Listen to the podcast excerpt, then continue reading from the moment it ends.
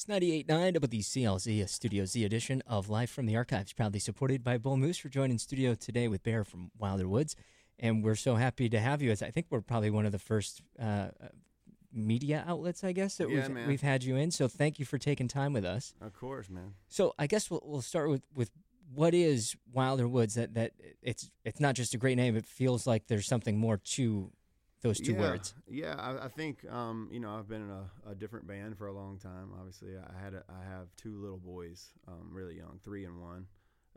And I think it sort of represents a different chapter in your life. I mean, anybody who has kids knows that, you kind of like have to grow up and learn how to do other things. And I think you think when you're a parent that you're like, you're supposed to teach these kids all this stuff. And in the end, they teach you a lot of things. And I think that's what the name comes from. My two boys' names are Wilder and Woods. So the whole project, I thought was about them. I thought it was like writing this like guidebook for life for them or something like that, and it turns out it's like stuff I needed to hear more. And so like what were some of those things that you felt like you needed to hear?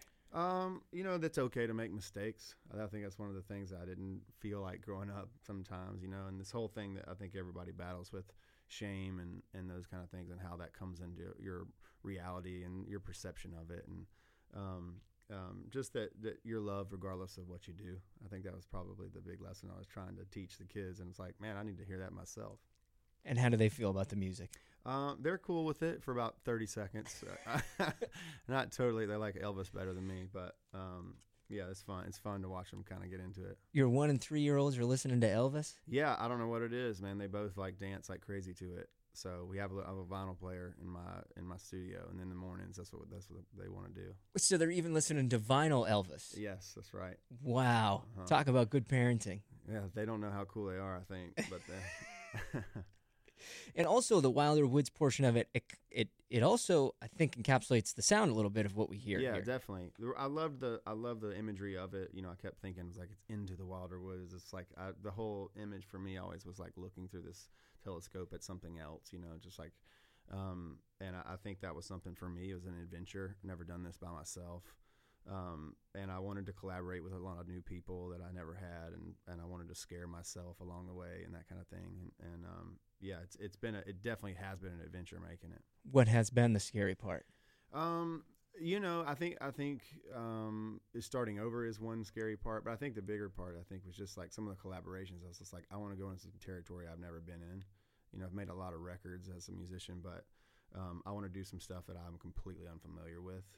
So there was some kids that came along. I call them kids. They're younger than me, but they just challenged some of the things, musical things, guitar tones, all that kind of stuff. And it's like the more I got into it, the more I felt what they were doing and why they were doing it. And I think it's probably the best part of the record to me, the parts that don't sound like anything I would have done before. We're with Bear from Wilder Woods, and it's kind of like I was trying to explain it as I'm listening to it to other people that are in the room. It's sort of folk. It's sort of rock, it's sort of pop, but there's a big soul aspect that I felt going through it. I think we knew, like, I think what I thought when I was going to make a solo record was going to be like, it'll be a blues man record. That's what I'm going to do, And then the songs I started to write weren't exactly like that. And, I mean, some of them were, but most of them were a little bit weirder than that. And then I sort of worked with a lot of alternative people on the stuff. So it's like their take on what the soul thing would have been. And now it's like a little bit of modern stuff and... there's been a lot of bands I think have explored in that place, but we wanted it to land somewhere people couldn't pinpoint it exactly. We didn't want them to be like, oh, that sounds like a Leon Bridges record or a Joe Cocker record or whatever. Just, but it has its own thing to it.